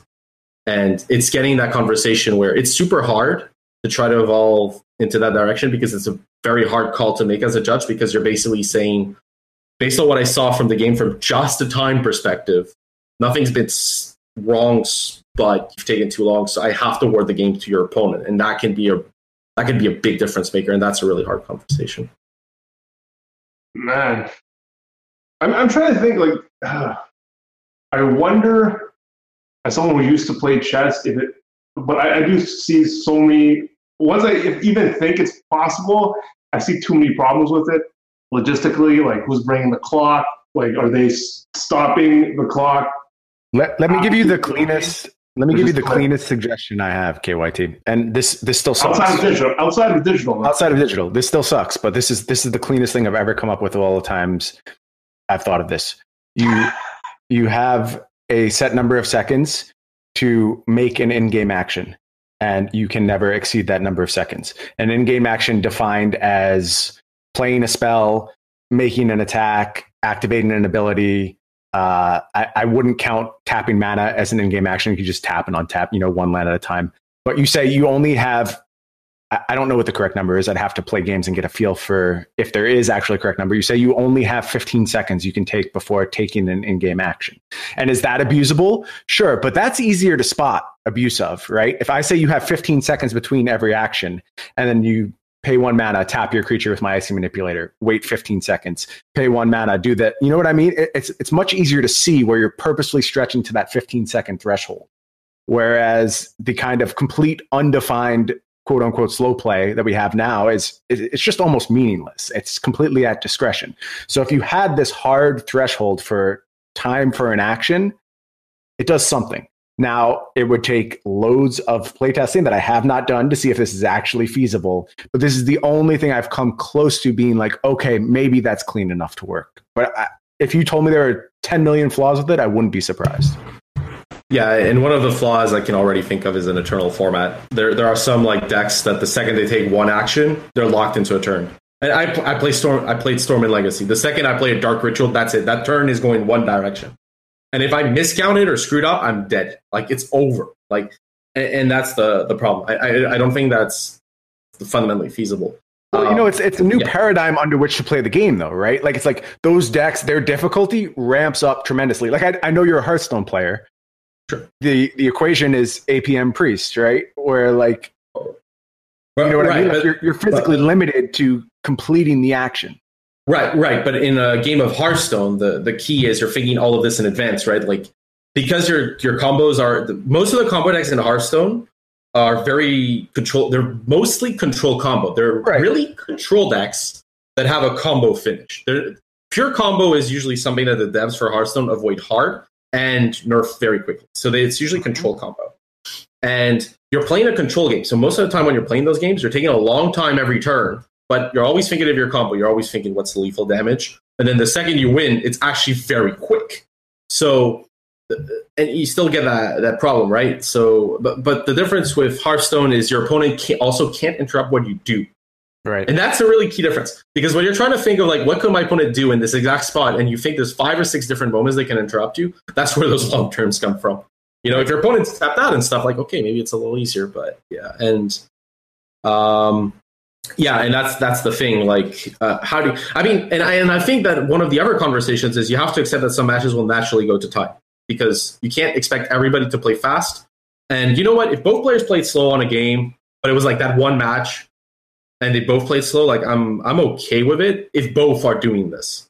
Like if there's a reciprocity is the main thing, and um yeah, it, that's the main thing for me is like did the aggro player like forever to start with, but then like the control player is taking a little longer when they're trying to establish control. Like does it make sense in the flow of the game? And then like one, but like once you're in a state of like you know what's going on, is are things moving quickly? Like that's that's where. But you're right. There's no hard and fast rule. It is very subjective. Um, but then again, uh, actually, okay, I'm not a big sports buff, but does somebody, uh, do one of you free have an example from sports where a judge, a judge or a referee has to make a subjective call? It's like the Uh, charge rule in basketball. It, it happens every single play with football. Holding Any calls in football are completely subjective all the time, and it it literally every single play of a football game you could call holding. It's Yeah. just when it crosses over a certain threshold that they actually enforce it. And I'm talking American football, obviously. Yeah, no, it's fine. It's fine. Yeah, I get Uh, it. Yeah, well, I mean, soccer also famously Sure, diving. So, Yeah, Right. Well, yeah, and right. So there are a lot of subjective calls. So maybe we have to accept this is a gray area. This is subjective. So okay, that's what it is. And if a judge gives a game loss, maybe it needs to be conferred because they need to like justify it with a colleague. Maybe something like that has to happen. the problem is though every single game is watched in that situation, right? Like there is a Right. referee observing the contest, and we have Yeah. unwatched games in Magic, and that's where yeah, yeah. And my argument might be that it's not a comp rel thing. Maybe at comp rel, the punishment for slow play is different than at pro rel. At pro rel, you might say you're not allowed to take this time because it's an unfair advantage. At comp rel, we understand you're competitive, but you may not be as familiar with your deck. You might be trying to get to the next level, and we're going to accept that there is a learning curve. So we're not going. So so slow play will be enforced kind of as it is today. Like it has to be a little more egregious. But maybe at pro rel, where like your professionals behave like it, and we will enforce penalties in a way that assumes that you are professional players that care about the game. I don't know if that's the right answer, but it's a possible outcome, right? Like maybe we're harsher on slow play at pro rel, and that might have enough of an effect because once you habituate that, it goes down, right? Because those are the matches that get seen the most, and that goes cascades back down. I'm, I'm hoping. I don't know. It's it's a rough uh, subject. Yeah, a lot, a lot of food for thought. Um, yeah, like in and Annie's referring to yeah. Well, he makes me think of the, the NBA finals that happened where there was like a debatable charging call that decided game one, and you know, after a while, being angry, they they have to accept whatever rule, and, and the and LeBron James has accepted rules that that have gone either for him or against him um, due to subjectivity. But Brian brings a, a good point as well. Like a lot of these games are not only ref by one person but multiple refs. So yeah, tough to see. And I don't see it. I really don't see it going digital, just because people just like to, to hold their cards. They, they they like to choose their deck box and stuff like that. And we, we like to have these GPs to uh, I don't know. Everyone likes their dice and, and everything. And and um, I- I'm also thinking, although it's not a direct comparison of how certain poker casinos try to port over digital board, uh, digital cards and, and dealers, and ended up like the, the player base ended up dying, and they had to scrap it and bring back the real dealers. That happened actually in uh, the the casino Montreal. Actually, they never had real dealers, but they had to scrap it and find, find like people actually like holding real cards despite living in the digital age. So despite the the uh, increase in popularity of, of all these other digital games, I just don't. Yeah, I just see the uh, the pluses on on paper magic uh, too much, and and so I'm I'm at a loss. I'm at a loss at how you could. And with the stats that these guys showed, like like Eduardo mentioned, it's not even statistical significant that you could tell if someone's really abusing it or not. So there's the trouble of that. I mean, can't even look at the stats and say like with some certainty that this guy, you know, there, there's some issue with it, but you can say that oh, this guy plays really really fast and and, and slick like Owen basically never goes to time. I was only go, gone to time once or something uh, absurd. So, but is this like the type of feedback that that people can give you uh, when it comes to uh, your role as the uh, pro pro player consultant? Yeah, so so on that, uh, the key so so there's a few aspects to that. Um, the first thing is a key part of what Wizards wants is feedback on future systems and future announcements, uh, and that's a part of why this exists. Now, I may not be a. The thing is, I've gotten feedback from a lot of different people in a lot of different areas. I got somebody from South Africa talking to me about the PDQ system. Somebody talking to me about the GPs. Uh, somebody was just talking about Magic Pro representation in Asia. There's very different people. But the, the key for me from this feedback is I'll remember. the- So, so yeah, we had a new cat, by the way. Uh, but yeah, uh, the, the, thing, the thing from my side is I don't know what issues might come up, and I'll, and, you know, I'll, I'll try to, to, to bring up what I can, uh, like what makes sense but I want to understand what the community's thought process and vibe is at now. Because, like, even if I can't solve the problem you come to me with, right? Like, I hear what's going on. It's causing you, like, to enjoy magic less. And there's another situation that might cause you to enjoy magic more. Then I can at least try to understand what your goal out of magic is and what your thought process is. So that when I'm going into seeing future feedback, even though like you may not have thought of it, my mind is this type of player will love this, or this type of player will have an issue with this because of this. Like either they don't care and that's fine, or actually they will care but they can't integrate well. So can we change like just see here to suit these people? And I think that's important for me. Is there's a lot of things that I can't give feedback on because I don't know what's going to come up, but I just need to understand what the mentality is. Uh, so if you come to me and you explain what's concerning you, I will remember that. And then when it, as and when it comes up, assuming I'm like awake and get it right, uh, I'll try to make sure that the player type you are gets that feedback in because I want to get like a pulse on the community. Uh, and that's whether you like something. If you like something and don't want to see it change at all, you definitely should get in touch. I, I know you usually get feedback because something's wrong, but get in touch, please, because uh, if something's going well and nobody's talking about it, then like you don't want to change something that's going well. That just never works. I got a few more questions for Eduardo, but Brian has to go. So thanks, Q, so much for coming back on, Brian. And of course, anyone can find you at Brian Go. That's how I say it, Brian Go, and all your game podcasts. And definitely subscribe with your favorite podcast app the game podcast, and the, the feed has the the head game stuff as well. Anything else you would like to plug, and your articles on SCG. I'm, do, I'm doing it all for you. I've got so many forms of media now. You have to get them all in there. Yeah, head games, game podcast, articles on SCG. I think you checked all the boxes. Thank you for having me back, KYT. I'll I'll try not to stay away so long the next time. I promise. Hey, it's a joy, and maybe even to, to have you and Eduardo on because uh, seems to have some great discussion here with Eduardo on um, organized play. And, and I know you always super passionate about the esports world and, and Eduardo as well. So absolutely. I will see you next time. Thanks, Brian. Take care, everyone. Was Brian Gottlieb, my man, one of the originals of First Strike, one of the originals of a lot of podcasts that I've started with him. Eduardo, so uh, when this was announced, I think a lot of players um, see the casual crowd see the, the all the pros as just clique and every stuff like that. But how what type of person should be able to give you feedback? Like how low does it go? Is it the the, the FNM grinder? Can he give you some input, or is it more GP and, and Pro Tour? Okay, so um, th- this is clearly set up because they want a pro player consultant perspective. So there's definitely a focus on, as far as I can tell, competitive that said, it cascades down. Like something that happens at PPTQ's FNM, even pre-releases, like can have an impact on pro play because not necessarily because of systems in place, but because of image. Um, and the thing to like, I started with pre-releases because for me those were the greatest, the best tournaments because I had a limited budget to buy product, so I would go to a pre-release because it was the right. I could spend half a day. I could buy the product I wanted to do for that set, um, and I could beat people.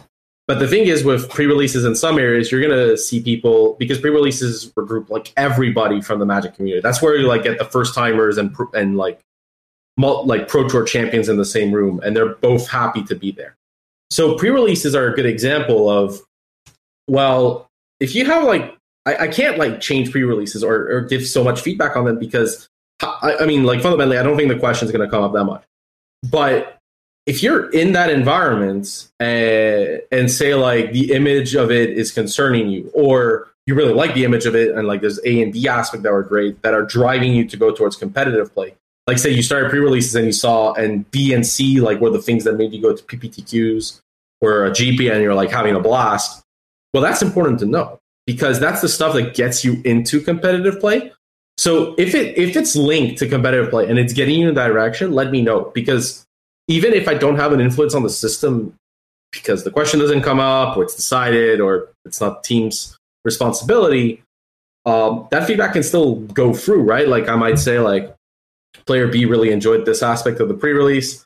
Uh, they got to talk to this player and that's what happened and uh, that got me thinking that maybe like a, you know like maybe there's something from there. Um, I will say though, like for me, I, I, guess the pure minimum from the feedback would be like that competitive circle. So like PPT lower than PPTQs would probably be not something I can give feedback on, like back because I don't think there's gonna be uh like if I do FNMs like I, I don't I don't think that's the rule there. But um, remember that it may affect the stream or something. So I think PPTQs and and that system is roughly where you want to try to get me at. But if there's something that you've noticed at another level, like let me know like that that's it because I mean, we're gonna have initial talks, and if you get to me beforehand, that's better because once the initial talks have happened, that puts you on a process, and I don't know how that works. You get like more additional like work piled on, and and like you try to see through that because that's already a big enough task.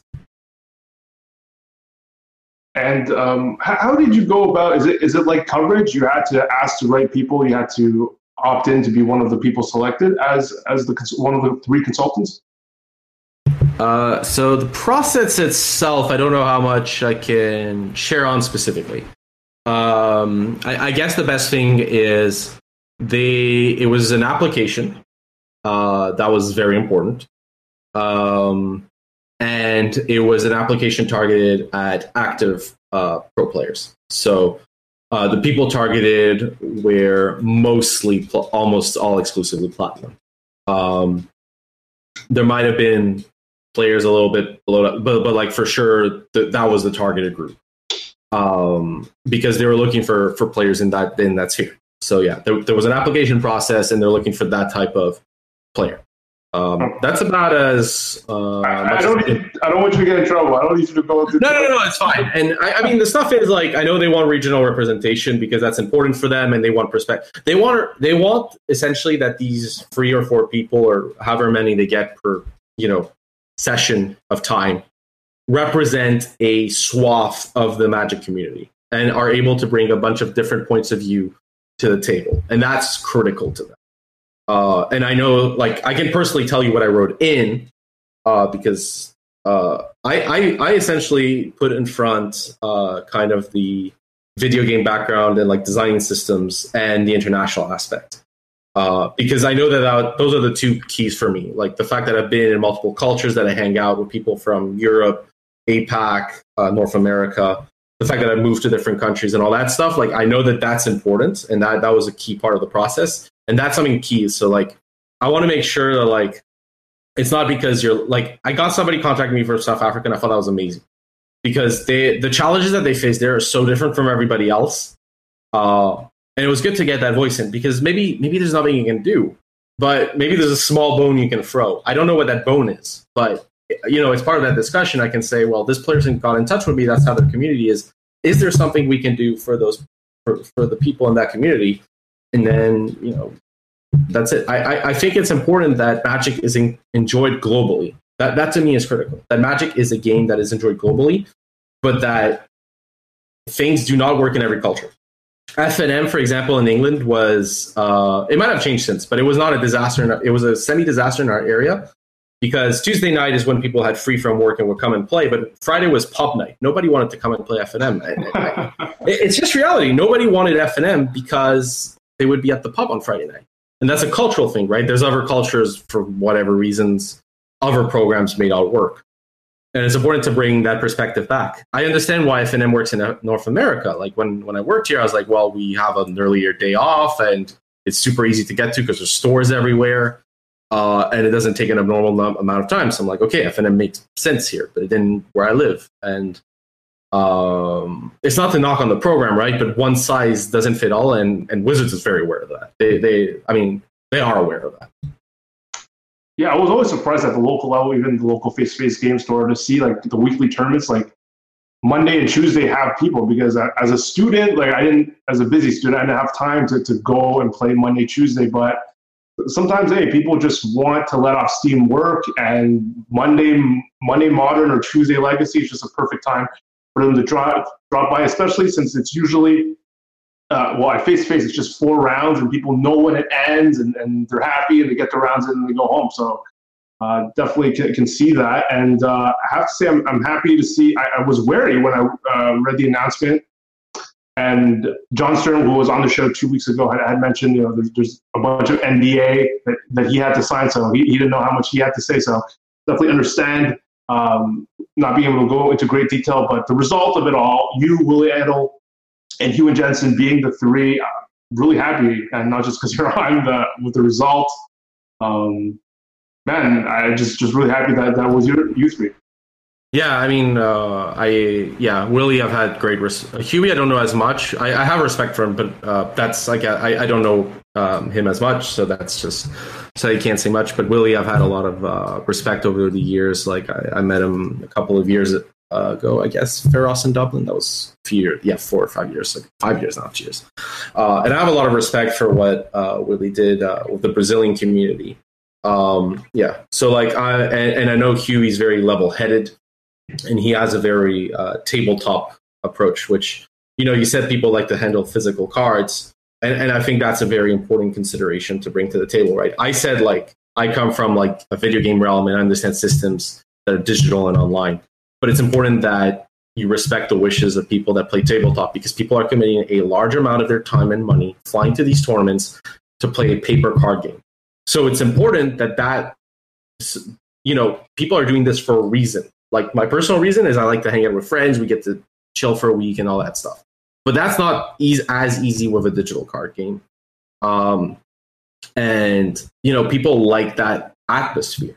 So you have to keep that perspective because you have this player base from the last 25 years. You can't just switch over to digital. But at the same time, I know that people on MTGO and in the future arena, I mean, like, is there a link up there? That question of link up between like digital and live has been asked like in 2009. I remember those discussions like earlier. The second Planeswalker points were announced, people were like, oh, what if your like MTGO results were there?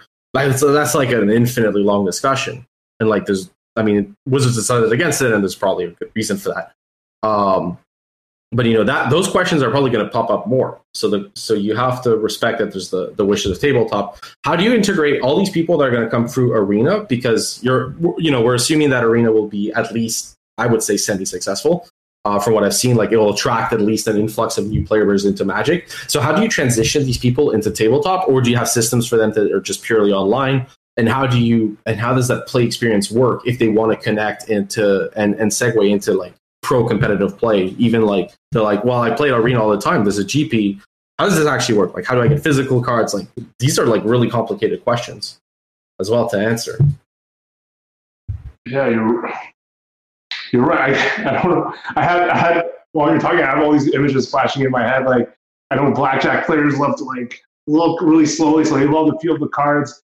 And now, but I'm thinking of the the good question you asked. Like, if Arena is as successful as it looks, like, what do they do with this uh, player base that they just assemble? Like, how what do they uh, push them towards? So, man, I, I don't know yet. I, I'm sure. I I feel like they probably have a plan in mind, but uh, yeah, sure. Of, of course, there's a, like a plan. Like the, the, the like this isn't random. But like this is a company that's investing a large amount of money into a product. This isn't random. I don't have to. This is obvious from the offset. But uh, they, they you know they care, so they don't want to come up with a solution that they think uh, is not going to work. Um, they're gonna like it, you know it's gonna take the time it takes because and I've seen this in various companies. I've I've worked in that environment sometimes and sometimes like if you work in a small team and you have a community that's very clear you can just push things quickly. But other times you have to take the time and you have to consider what the impact is because i mean i mean the example i use like planeswalker points for mtgo wins or something that like has wide swaths of applications across the board that i can't even phantom right now.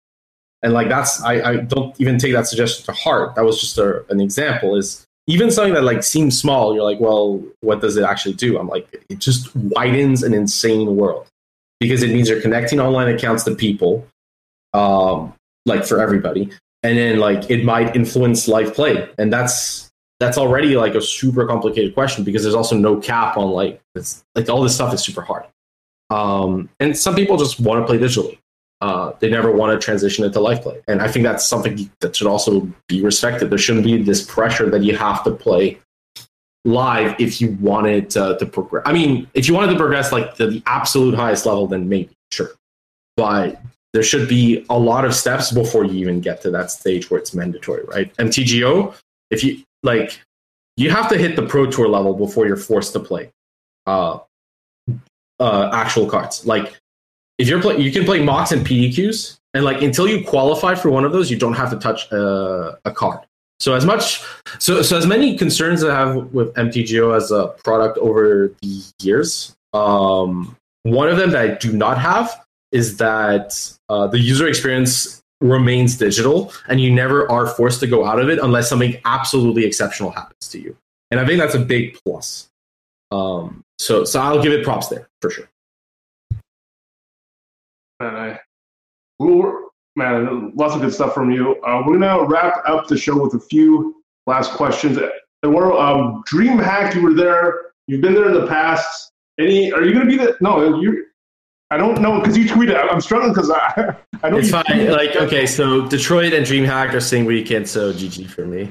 Like, okay, so so like, uh, no, go ahead. Like, ask the question. Sorry. Yeah, yeah. I was actually if you, if you were going back to DreamHack, and I just realized that I've seen your tweet posting like your entire schedule for the next two months, and I completely forgot. I, I would I would 100% go back uh, because I get out of my bed and go to the event. That's a big plus to me. Um, no, but like the experience. Um, so this is gonna sound weird. I don't want to like. I, I, I mean, for me, like Magic is a game I, I I'm kind of invested in, but I played Hearthstone there because like Magic wasn't part of uh, DreamHack, and it's not this year again. Um, but the big thing for me was with Hearthstone, I find that the play experience is it's really really weird. But i do not really truly i only enjoy hearthstone for the solo content which i think is very high quality and the absolute top level play. I did arena is like a bad form of draft as far as i'm concerned. Like magic draft is just levels around uh, hearthstone arena. And ladder for me is as close to it's it, no it's just it, it's awful like I mean, it's maybe the best of a bad bunch, but ladder to me is is just full of like bad feelings.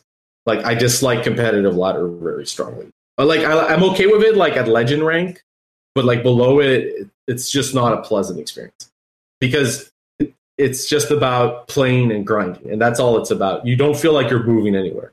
But competitive Hearthstone, if you ever have the chance to actually go to one of those tournaments, there's not that many, and you're going to face some really hard competition. So I'm warning you right now you're going to go to one or two if you are interested. And it's going to take you a ton of time to prepare because you have to choose four decks. So, yeah, you have to be like on the nose and you have to think about your whole lineup strategy and how it's going to work. Um, I was very lucky in Montreal, like in my games, uh, my decks as well. Like I brought uh, a deck that, uh, like basically everybody played afterwards. It's just that I identified it as a really strong choice because in Hearthstone, what you don't have in Magic is you can ban your opponent's deck. Obviously, in Magic, you can't do this because they have one deck. So if you ban that deck, well, there's no more decks, so that doesn't work. Um, but in Hearthstone, your opponent can ban one of four decks. So the idea is that if there's a balancing issue, you can just say this this is just ridiculous. So get rid of that. And that's the tournament I played in. There was a deck that was like tier zero. It was like beyond. It was like the most broken deck the game has seen. Like it was absurd. It um, it was roughly um Skullclamp Affinity. Like this is the level we're talking about. Like that's how good that deck was. Um, but if you got rid of it, then this deck became very good because that was its only awful matchup. So like we figured it out. We played a super bad version. I played a super super bad version of it, but it was still good enough. Um, it was like uh, Callus of Rogue for for those that play Hearthstone. But I thought what was interesting with uh, live Hearthstone tournament is like a lot of these people aren't used to playing live. So like you're playing against somebody from the computer, and they like normal they take out their frustrations on the computer normally, but they're live, so they don't know what to do. Like I had a player physically like throw up their arms in the air and be like, "What the hell is this?" Like things you would never see in Magic because they're just used to being in front of their computer. They they just don't have that social habituation of being in front of an opponent and having to be cordial. And I, I thought the experience was surreal. Uh, I think dream hacks in general are good, whether you do competitions or not. There's like tons of stuff to do. So, um, I, I mean, I would check it out. Like, I think that Shadowverse is paying accommodation for competitors, which I think is like unreal. Um, yeah, I mean, I, I mean, I, I love seeing what happens in the digital card space because a lot of people are coming on board that have seen uh, what happened with Magic, and you know, they're they're trying their own thing, and you can relearn from what they do, and we can all evolve as a result. And I think there's a lot of exciting stuff happening in that space too. Yeah, yeah. Jerry got me onto Shadowverse, and you're right. They're flying. I, I think I read quickly. They're they're paying for accommodation for people flying in just for that. And uh, well, first come first serve, probably filled by now, but uh, really nice of them to do that. So I'm jumping on in because uh, yeah, gotta gotta might might enter just because uh, I don't want to just be a spectator. Um, the last one for you, Eduardo, is uh, have you been following Standard a lot? We, we've been trying to Oh. narrow Andy's uh, deck choice with the RPTQ in Toronto, and since you know, you have Yeah. any quick thoughts? Oh yeah, yeah. I was hearing about Andy's deck deliberation or Teferi. So, so something that uh, that wasn't mentioned in that whole discussion, and, and okay, so this is a little longer in the podcast, and this was a while back. So to recap, Andy seems to really love Teferi, um, and I was studying those decks when I was like trying to do my choice for Providence. And one of the things that stuck out with me was that Teferi decks were very, very good game one. They were absurdly good because decks are not normally set up to fight the card Teferi. They're not unfortunately that well set up because if you have one or two dead cards in hand, it's really hard to fight Teferi. And once the Teferi untaps, like you're just dead. Because the control deck is set up to beat you game one, but you're not set up to beat the control deck. But the fact is, your opponents are boarding in duress or negate. Almost everybody's doing duress or negate.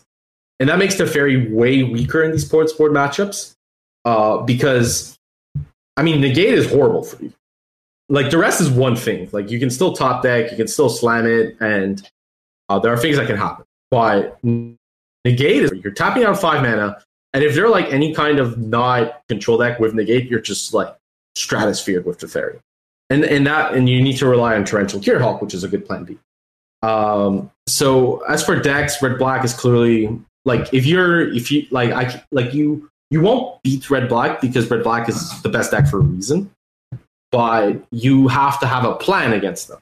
So like you can accept that you're playing a deck that's not red black as long as you have an extremely clear plan uh, in your 75 as to deal with them because chances are half your matches will be red black or red based decks at, at least at top level. Some of them will be like Ghitu Lavarunner and some of them will be Rekindling Phoenix. And you need to be ready for both. They're very different decks. Um, I think if you're a red player, yeah, Bob's your uncle. You've got choices. You can be super aggressive, a little more mid rangey. Do what you want. You're you're happy. You're a happy camper. Uh, those decks are good. Uh, they've got a proactive plan, and their cards are good in a variety of situations. If you're not a red player, well, that's a little um, you can play Teferi. Teferi is the single most powerful card to resolve. Uh, if it, but then the rest of the Teferi decks may lack, so you have to kind of make that decision um, like up to, as to the shell. Um, the deck that has won a lot recently has been blue black mid range. Autumn uh, Burchett won uh, UK Nationals with it. Uh, Emma Hannity won a classic. Uh, Jadine wrote about it on SCG Premium. Um, that deck, I think, if you're a very good player, is an excellent choice. If you think that you're above the average player quality in your field, I think it's an amazing choice because it allows you to attack from the angle you want or need to attack. It is as close to an aggro tempo deck as you're going to have in this format. So it allows you to adapt your game plan to what your opponent's doing in a deck that they're not already ready to fight as they would with red black. So I think it's a really interesting choice. Um, I think the gift decks are okay. Uh, they've had surprisingly good win rates overall. Uh, not many people play them though, and a lot of top players choose not to play them. So um, I, I mean, buyer beware for me on, on the gift decks. And if you're not like comfortable with them, you will make mistakes. I mean, I played Sultai Gift in Providence, and for sure there were two matches I lost because of my own uh, lack of familiarity with the deck, and that that's something important to acknowledge. Uh, standard is more diverse than you think. Uh, I think if you like have zero experience in the format, like literal zero, uh, you can take one of the polar strategies. Uh, Teferi control or uh, Ghitu Lavarunner, or like super polar strategies. Like if you're used to playing red aggro or control, you'll be very happy with those. Uh, if you know a bit more about standard, uh, red black mid range, blue black mid range are very good choices. And I think if you're like super knowledgeable, then you'll know more than me. But uh, I, I, I guess like I would probably if I if I was going to go in a field where I felt I was better than the opposition, um, I would play blue black mid range probably. Uh, if I felt I was the same level, I would play a version of red black that was good for the mirror. Uh, more, more rekindling phoenix is your key card, so have more rekindling phoenix. Start cutting a bit on the Hazorets. Have more rekindling phoenix. That card is the mirror breaker and all the against all the red decks. So make sure that you're playing the most, the highest number of unfair copies in your red mirrors. Like especially if you're picking up the deck cold, it doesn't matter what they do. Phoenix is really bad. So yeah, I, I, I think that kind of it's a little broad, but yeah. Broken it down. Any hope it helps? I think so. Ev- I don't know. I've played a lot of blue black mid range, and I'm hearing a lot of uh, very smart people say good things about it. So I might have to uh, give it give it the shot it truly deserves. All right, let's wrap things up. Eduardo, where can people find you and, and check your content out, or even stream? Like, uh, lay it all out for our listeners. So if they if they want to find me, um, uh, as I said, sorry, so sorry. As I said, muted. Um, a lot of the places I, I have to do a life evaluation of what I want to do. So right now you can follow me online on uh, Twitter at Walaoumpa. So W A L A O U M P A. I may stream in the future. I really want to, but I have to figure out how to best set this up so it's permanent because I like the experiment I did in December. It was very uh, December, January streaming Freddie Martin decks. That was cool, but I want to make it more regular, so that's going to take time. But my Twitch stream, same name. Um, I will be a lot of GPs, uh, East Coast mainly, but a little bit in the middle as well. So um, I don't want to miss any. But if you're going to uh, Richmond, Detroit, Atlanta, many uh, not Minneapolis, um, Milwaukee, New Jersey, I'll be there. And I might do a trip where I go to Warsaw, Shizuoka, and Liverpool. So there's lots of opportunities to see me there in person. Um, if you have feedback for me, uh, we haven't discussed yet between the three of us, like Willy and Huey, like what the formal feedback process is, if there is going to be any.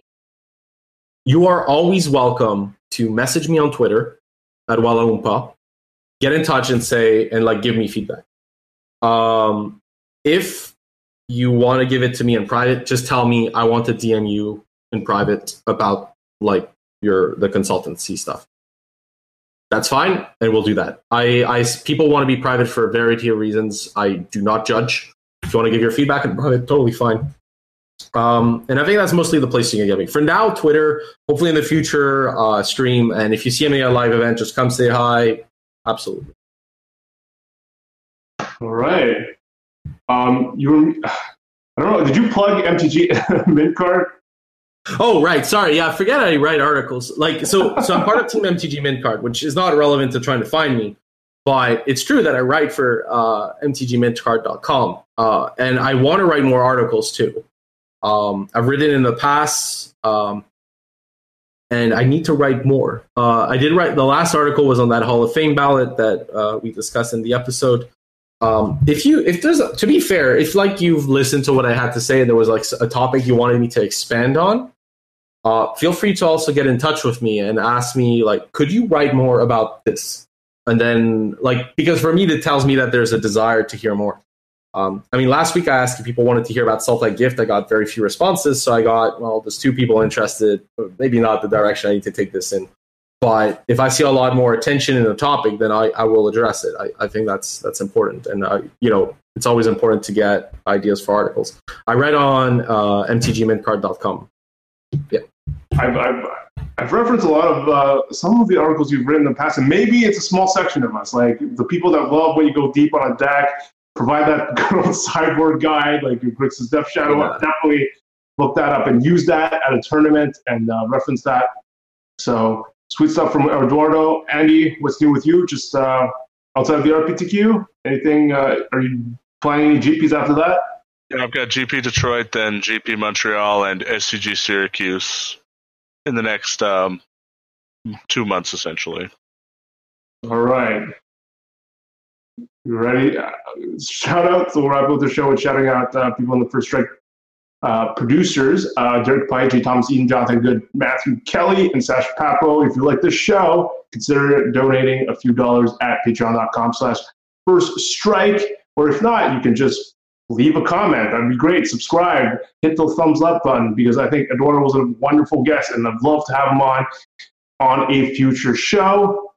With that said, Eduardo, have fun in at the GP, and I'm sure you're gonna kill it. And thank you so much for uh, giving me your time.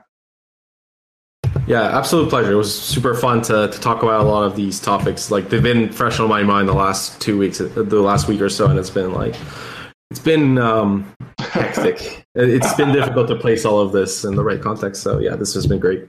And, and I'm excited for our listeners to be able to, uh, our podcast listeners, to have a, a, good, a better sense of, of you as a person and how you think as well. I think uh, this did an excellent job. So, for Andy Eduardo, I will see you guys next week. And uh, yeah, have fun at your event. Bye, guys. Bye. Thank you.